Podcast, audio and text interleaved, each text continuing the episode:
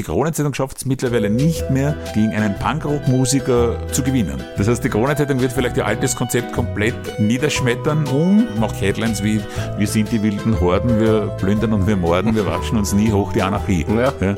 Mehr auf Seite 3 und 4. Eine Portion Podcast, bitte.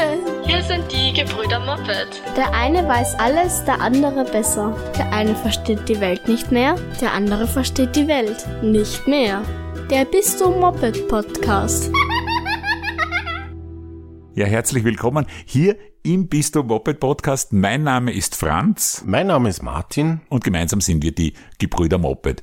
Zack, zack, zack, das muss jetzt schnell gehen. Wir müssen hinein in den Podcast. Wir haben einiges nachzubesprechen und wir sind spät dran, könnte man sagen. Es geht um die Bundespräsidentenwahl letzte Woche. Da ist ja eigentlich schon alles gesagt, aber großes Problem quer durch die Republik, noch nicht von uns beiden. Gell, Martin? Da müssen wir noch einiges nachholen. Das ist wahr. Aber wir sind ja ein zukunftsorientierter Podcast.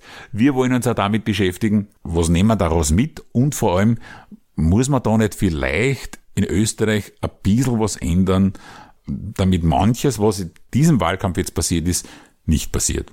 Monarchie wäre zum Beispiel ein guter Ansatz. Hat man gerade in England gesehen, da ist das alles viel einfacher. Da ist einfach eine Geburt und dann wartest 70 Jahre dann bist du schon König. Also es zahlt sich ein bisschen, aber es ist übersichtlicher, wird nicht ganz unser Lösungsansatz sein. Wäre auch jetzt schwierig in Österreich, nicht? weil ja der Alexander van der Bellen meines Wissens nach keine Kinder hat. Also wo ist dann die Thronfolge? Ne? Das könnte eventuell nur der Hund dann sein, der Hund Juli. Möchte ich nicht ausschließen, dass der vielleicht kandidiert und auch einigermaßen absahnen könnte in Österreich. Na, es gibt in Kalifornien ein Städtchen, hm? das hat seinen Hund als Bürgermeister. Ja, erzähl das nicht zu laut, weil das Blöde ist ja, an die 90 Prozent der HörerInnen von uns sind aus Österreich und die sollen das mal lieber nicht wissen, dass diese Möglichkeit besteht. Also welche Alternativen zu königlichen Hunden und äh, dem österreichischen System gibt's noch, werden wir heute reden. Die Wahl ist jedenfalls Gott sei Dank geschlagen und es war eine Wahl der großen, nicht eingehaltenen Wahlversprechen. Ich mir das angeschaut,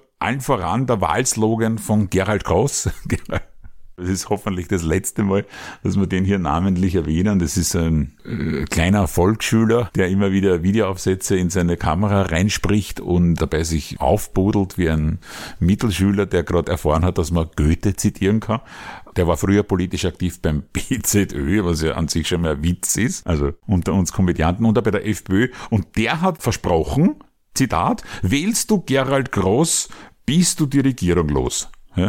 Jetzt hat der doch, der hat insgesamt ja den fünften Platz gemacht und hat doch 5,6 Prozent abgestaubt. Und diese 5,6 Prozent können natürlich jetzt sagen, ja, wir haben Gerald Groß gewählt, was ist jetzt? Der hat einen taktischen Fehler eigentlich gemacht, der hat gesagt, es reicht schon, wenn man ihn wählt. Hat er dazu schon Stellung bezogen? Das hat ihm keiner gefragt.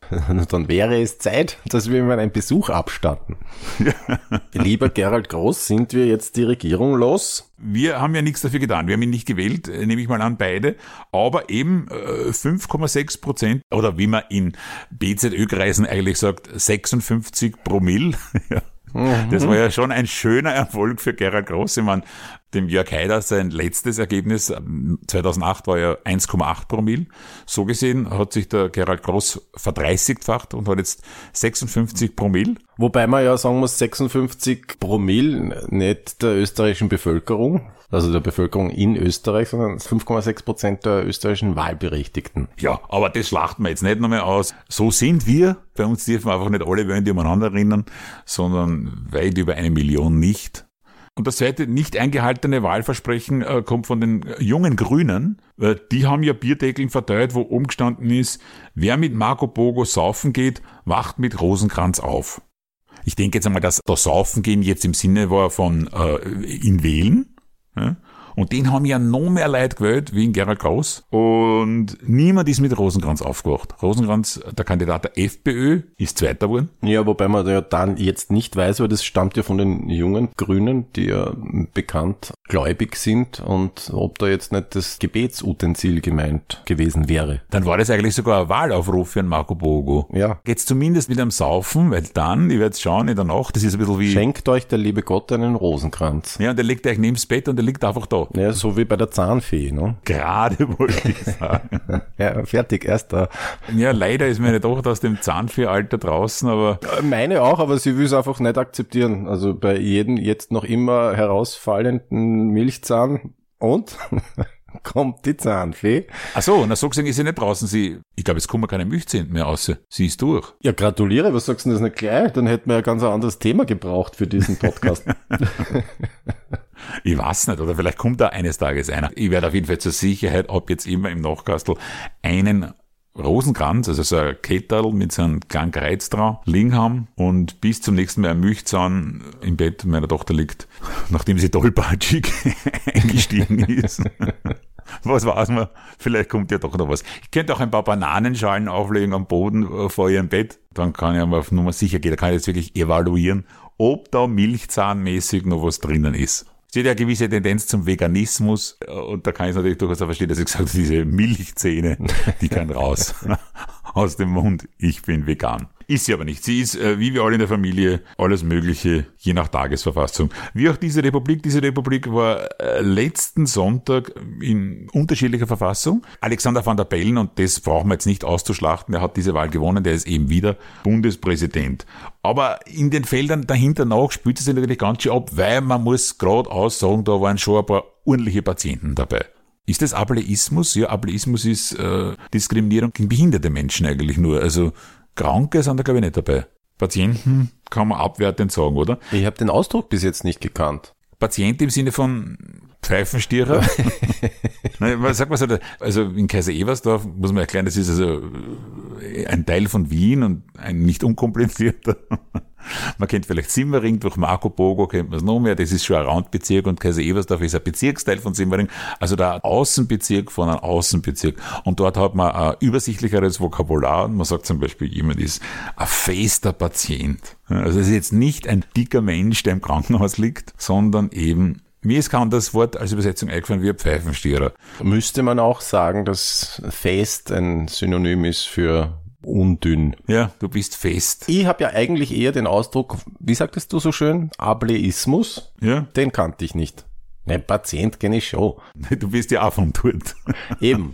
Deswegen weiß ich nicht, was Ableismus ist. Wieso warst du das eigentlich? Ich habe ja früher mal einen anständigen Beruf gehabt, ich war Behindertenbetreuer und da lernt man das in der Ausbildung. Die Diskriminierung von Menschen mit Behinderung. Aber wir verstricken uns in zeitgeistigen Details. In Relevanzen. Bei uns in der Wohnung ist schon wieder alles voller Relevanzen. Aber darüber reden wir jetzt auch nicht. Bundespräsidenten, weil ganz wichtig, mir taugt sehr in diesem Patientenzimmer der Kandidat Tassilo Valentin, der ja Vierter worden ist, auch dem rechten Spektrum zuzuordnen ist. Also, die haben ja alle das Gleiche gesagt, nicht? EU, da müssen wir austreten, Ausländer. Da müssen wir niedertreten. Deutsches Reich müssen wir beitreten und so. Hat er jetzt nicht so konkret gesagt, er war da irgendwie noch der Gemäßigte, er war ein Einzelkämpfer, wie er immer betont. Also er hat keinen Apparat hinter sich gehabt, außer halt die relativ betrachtet auflagenstärkste Zeitung der ganzen Welt. nämlich die Kronenzeitung, aber er ist ihm nur Vierter geworden und der Marco Bogo, der Dominik Vlasny, ist Dritter geworden. Das heißt, die Kronenzeitung schafft es mittlerweile nicht mehr, gegen einen Punkrock-Musiker zu gewinnen. Wenn man denkt, dass die Kronenzeitung noch in den 80er Jahren fähig war, einen ÖVP-Obmann abzusetzen, nämlich damals den Erhard Busseck, dann ist es durchaus bemerkenswert, dass sie jetzt nicht einmal mehr fähig ist, einen Musiker, Unternehmer, wie er immer genannt wird, und Bezirksrat abzusetzen beziehungsweise zu überholen. Ja, und sie schafft ja auch nicht einmal die Kronenzeitung, dass sie einen, weil das war für mich ja schon interessant in der ganzen Geschichte, dass ähm, eher kritisiert wurde, dass der Van der Bellen es in einer Wiederwahl nicht geschafft hat, 70, 80 Prozent zu bekommen, wie das andere auch schon hatten. Da darf man schon nicht vergessen, ich meine, der kommt ja ursprünglich von den Grünen, beziehungsweise ist ihm ja dann auch vorgeworfen worden, er sei ein Grüner. Und wenn er Grüner ist, dann muss man sagen, okay, ein Kandidat einer 10%-Partei, so um den Daumen herum, schafft erstens einmal eine absolute und das Ganze auch noch massiv gegen die Kronenzeitung zu erlangen. Moira. Was lernen wir daraus? Das erste ist, am Zeitungsmarkt ist links von der Kronenzeitung noch Platz. Das heißt, die Kronenzeitung wird vielleicht ihr altes Konzept komplett niederschmettern und das Tatblatt, das es gegeben hat einmal in den 80ern, das war so ein Anarcho-Magazin. Und wenn sie jetzt das Tatblatt also wieder gründet, dann wird das wahrscheinlich die auflagenstärkste Zeitung auf der ganzen Welt. Oder die Krone-Zeitung macht ihm wirklich Headlines wie, wir sind die wilden Horden, wir plündern und wir morden, wir waschen uns nie hoch die Anarchie. Ja. Ja. Mehr auf Seite drei und vier. Das ist Valentin. Auch interessant, die letzten Tage hat er ja behauptet, er hat ihm das alles alleine gemacht. Und wie er gefragt worden ist, ob er einen Wahlkampf leitet, hat er gesagt, ja. Also ein kleiner Schwindler, weil er ja dann später zugegeben hat, ihn hat es gar nicht gegeben, den Wahlkampfleiter, um dann noch ein paar Tage später zu sagen, Edgy Badgy hat er ihm schon gegeben. Also ja, ist, na, ist ein interessanter Zugang zur Wahrheit, wo man sich schon auch fragen kann. Also wenn sich der Herr Valentin schon schwer tut bei so Fragen wie, gibt es einen Wahlkampfleiter oder gibt es ihn nicht, darauf wahrheitsgemäß zu antworten, wäre interessant dann zu wissen, wie er zu wichtigeren Themen steht. Ne? Ja, aber ist kein schlechter Ansatz, äh, auch sehr auf Österreich, äh, finde ich, äh, angelegt, weil mittlerweile ist das Thema Wahlkampfleiter von Tassilo Valentin zur Glaubensfrage geworden. Und das mögen unsere Landsleute ja. Ich glaube an den Heiligen Geist, die heilige katholische Kirche, Gemeinschaft der Heiligen, Vergebung der Sünden, Auferstehung der Toten, das ewige Leben und den Wahlkampfleiter von Tassilo Valentin.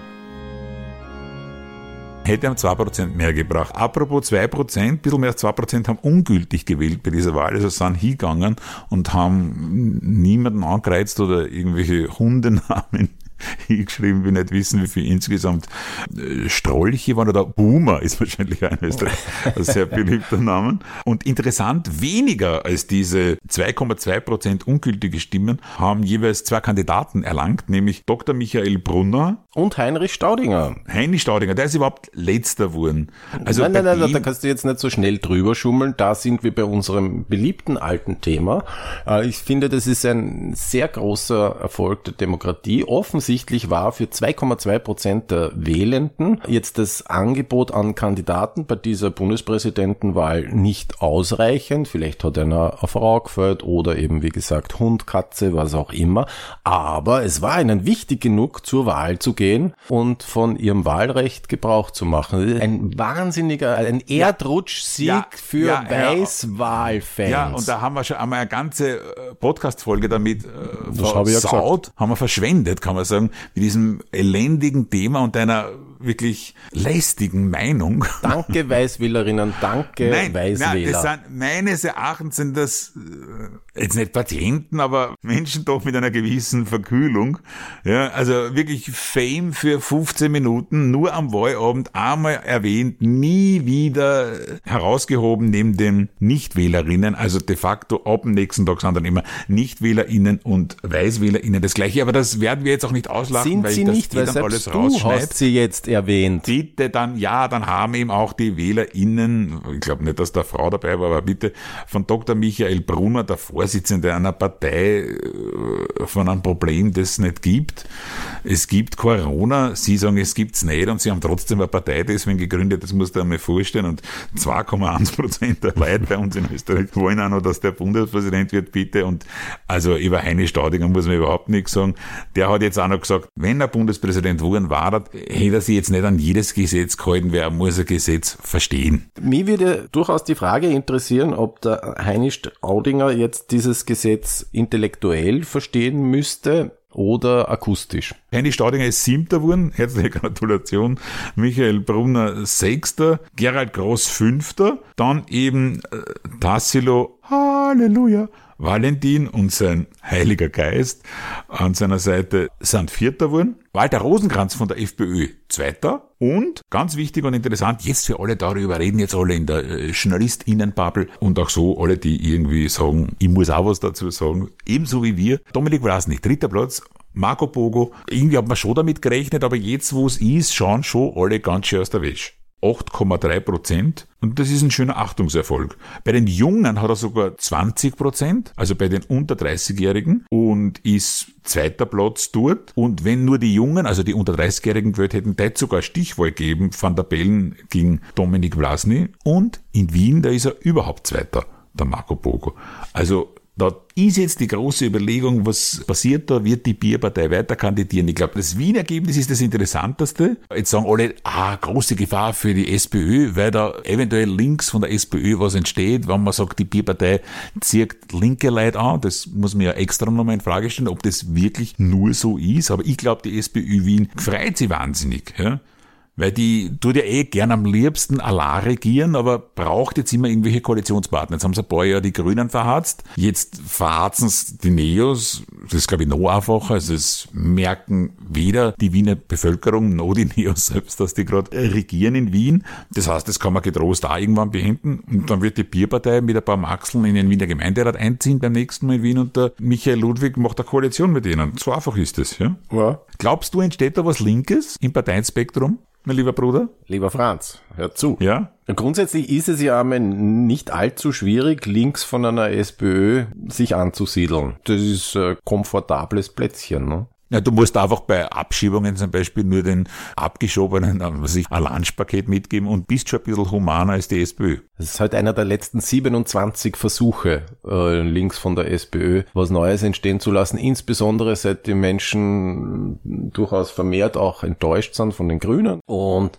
da gibt's den Wandel, da gibt's links, dann gibt's die üblichen verdächtigen, Jahrzehnte alten linken Splitterparteien. Wir sagen zum Beispiel hier SLP, damit das einmal irgendwo vorkommt, in, in halbwegs medialer Berichterstattung, SLP, Sozialistische Linkspartei. Und ich weiß es nicht. Also ich, das ist ja ganz interessant, dass du das ansprichst. Diese vielen linken Plattformen, da haben sie immer linke Splittergruppen, ja, auch noch zusammen da immer. Bei jeder Wahl hat man das Gefühl so in den letzten Jahrzehnten und haben dann so ein linkes Bündnis.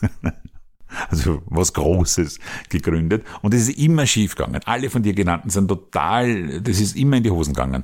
Und wirklich interessant ist ja, dass die Linken, links von der SPÖ in Österreich nur dann was reißen, und man glaubt es kaum, und niemand spricht das einmal aus, wenn sie als KPÖ antreten. Weil das in Graz zum Beispiel, das ist die stimmenstärkste Partei, und äh, stellen die Bürgermeisterin und auch in der Steiermark sehr erfolgreich, die KPÖ. Da sagt man immer, wie kann man das noch machen und wieso haben sie immer noch dieses KPÖ und dieses kommunistische Parteien, Parteinamen. Wenn ich da die LKK bin, sage ich, ihr seid deppert. Ihr schaut sich an, wie das ausgeht, wenn man das nicht macht. Das ist jetzt überhaupt nicht pro KPÖ und pro Kommunismus oder so. Aber interessant ist, und das wird nie ausgesprochen, dass diese Linksbündnisse, die alle bewusst nicht das KB und Kommunistische im Namen haben. Also wirklich immer so viel reißen, dass der Heini Staudinger äh, mit seinen 1,6 Prozent wahnsinnig angeben könnte. Aber die KP, wenn auch nur in manchen Regionen, aber die Steiermark ist ja nicht nichts, schon was reißt. Vielleicht sollte doch einfach die KPÖ sagen, ja, wir, wir machen das jetzt. So stellt sich das der kleine Franzi aus Kaiser Ebersdorf vor. Naja, ich schätze mal, sie werden es eh probieren, ne? Und haben sie durchaus auch die letzten 70 Jahre probiert. Es ist einer halt nicht so ganz gelungen auf Bundesebene zum Beispiel oder in anderen Bundesländern. Oder sie treten bundesweit als KPÖ Graz an. Und an dieser Stelle unterbrechen wir wieder mal ganz kurz den Podcast, weil wir Gebrüder Moped etwas sagen wollen. Was wollen wir sagen? Wir wollen sagen, danke. Danke all jenen, die unseren Podcast unterstützen und insbesondere wollen wir uns bedanken beim neuen Unterstützer dieser Woche, der dazugekommen ist, nämlich dem Niki. Ja, man kann unseren Podcast nicht nur dadurch unterstützen, dass man ihn hört, dass man ihn weiterempfiehlt, dass man ihn vielleicht in der einen oder anderen Podcast-App mit fünf Sternchen oder ein paar netten Worten rezensiert, sondern darüber hinaus kann man ihn auch finanziell unterstützen.